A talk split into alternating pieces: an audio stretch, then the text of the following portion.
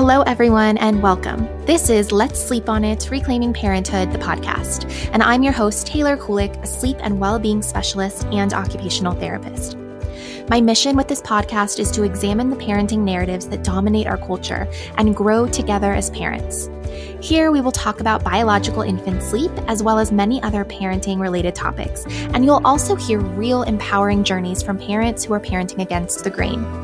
I hope that you walk away from each episode feeling inspired, empowered, and supported. Please remember that none of the information shared in this podcast is medical advice, and you should always speak with a trusted healthcare provider if you have any concerns. Let's dive into today's episode.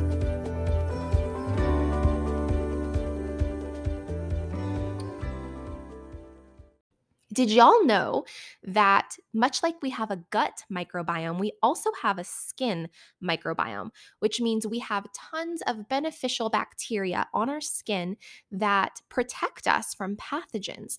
And did you also know that when you use harsh soaps and chemicals on your body, it can it can kill those bacteria and it can also create other imbalances, pH imbalances, etc., within the skin microbiome. So, when I learned this information a couple of years ago, I stumbled upon Aleavia skincare, and we have been using it exclusively ever since. So, Aleavia has body cleanser. So, it's like a body wash. My entire family uses it. And not only actually do we use it on our skin as body wash, but we also use it for our hair. Like, I don't have shampoo for my kids, I use Aleavia for my kids.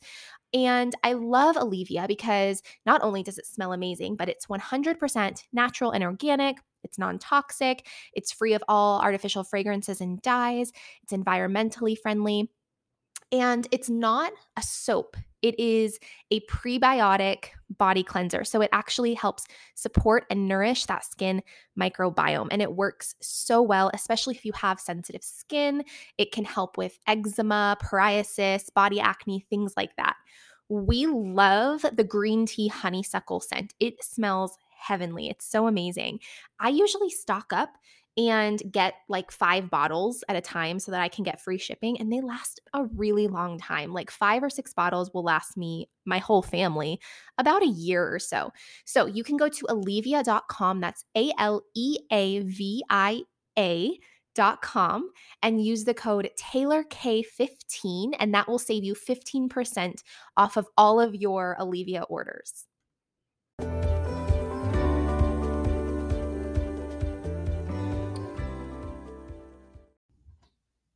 Hi, everyone. Today I am just going to share my quick thoughts with you about those toddler alarm clocks. So they're like called sometimes okay to wake clocks. They're called a bunch of different things. There's a bunch of different brands. But basically, the idea of them is that the parent sets the time that they want the child to wake up or come out of their room, and the clock will turn a color. So some of them you set it for like say 6:30 and it turns yellow. So the, the child knows maybe they can get up and play quietly around their room room. And then at seven, it will turn green. And that's when the child knows they can come out of their room. And so some people call these sleep training toddler clocks. And so I just wanted to share some thoughts about them because I get asked a lot, what do you think about these clocks? And is this sleep training? And et cetera, et cetera. And really, the answer is it all really just depends on how you use it. So we actually own a sleep to wake clock. Um, we don't use it anymore, but we did use it for a stretch. But it's in the way that you use it. The clock inherently isn't a problem, but it can be used in a way that resembles sleep training. And so here are some ways that you could use it that I would say are most likely sleep training and maybe not responsive and respectful of your children's needs. So if you turn on the clock, set the clock and tell your child you may not come out of this room until the green light is on or whatever it is, whatever it looks like. Um, and it doesn't matter like that's that's all that's the boundary that's the rule then that might not be like depending on your child's age and their developmental capabilities and their understanding that might be sleep training right? If your child has a need and they can't come to you until the light turns green that's sleep training. If it's used as a way to just totally separate no matter what needs your child has or what they're going through that could be sleep training. It depends on how it's feeling to both you and your child. It depends on if they're you're being responsive to their needs. Um, I definitely think that if you use this very rigidly, it it could be like non-responsive sleep training. However, there are ways to use this as a tool to just help you. So, if you are going to use one of these clocks, the first thing I would recommend is make it really exciting. It's not like a punishment, it's like a gift for your child. It's this cool new friend. And this friend has certain times where they sleep and certain times where they wake up. And if our friend is sleeping, we want to make sure we're quiet, right? Because we don't want to wake our friend up. Um, but we don't want to use it as a separation tool. We want to use it as a connection tool.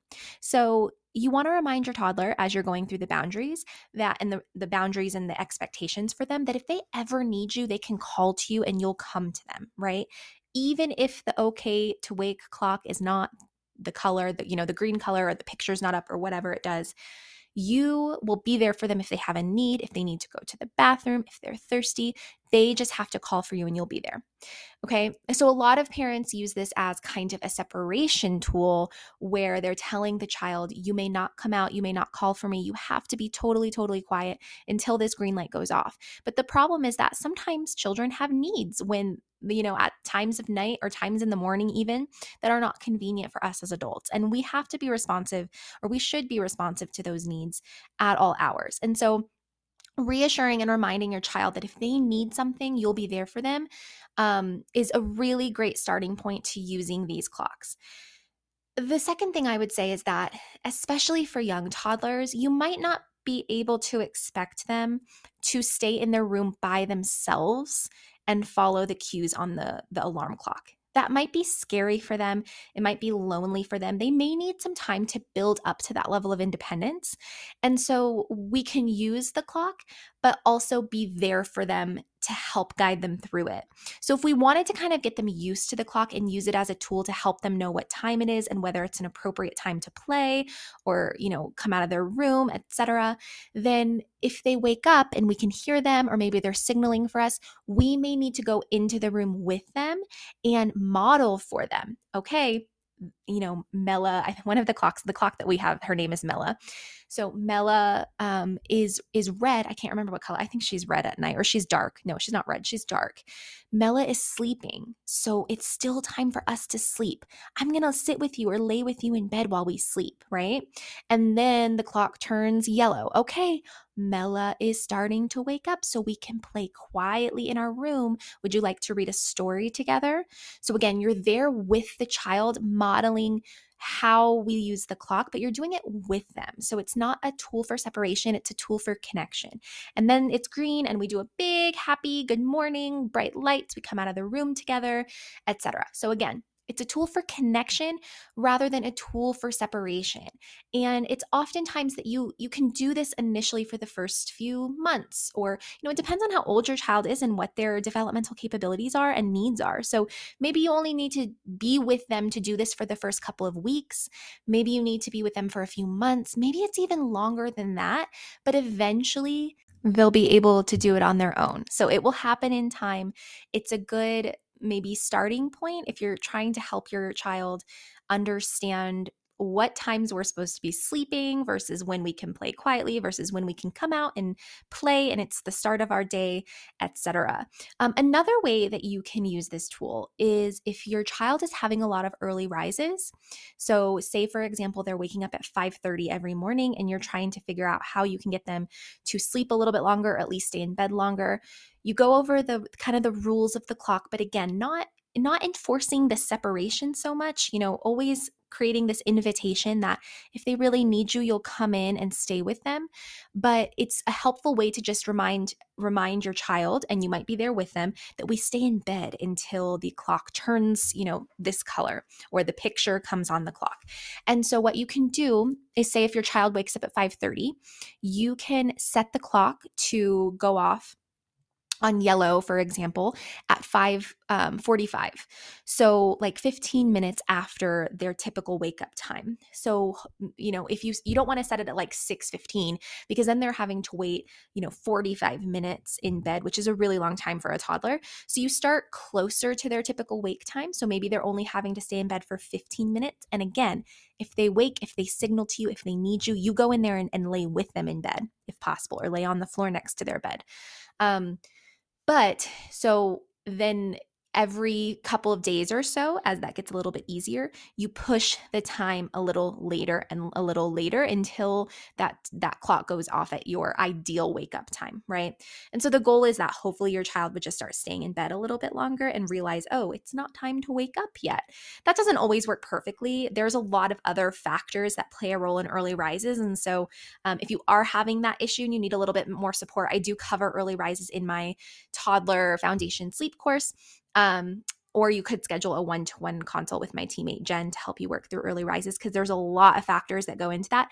But the wake, the okay to wake clocks are like a very small piece of the puzzle that could be a little bit helpful as long as you're not using it as a separation tool, right? So, anyways, those are my just very brief thoughts on okay to wake clocks.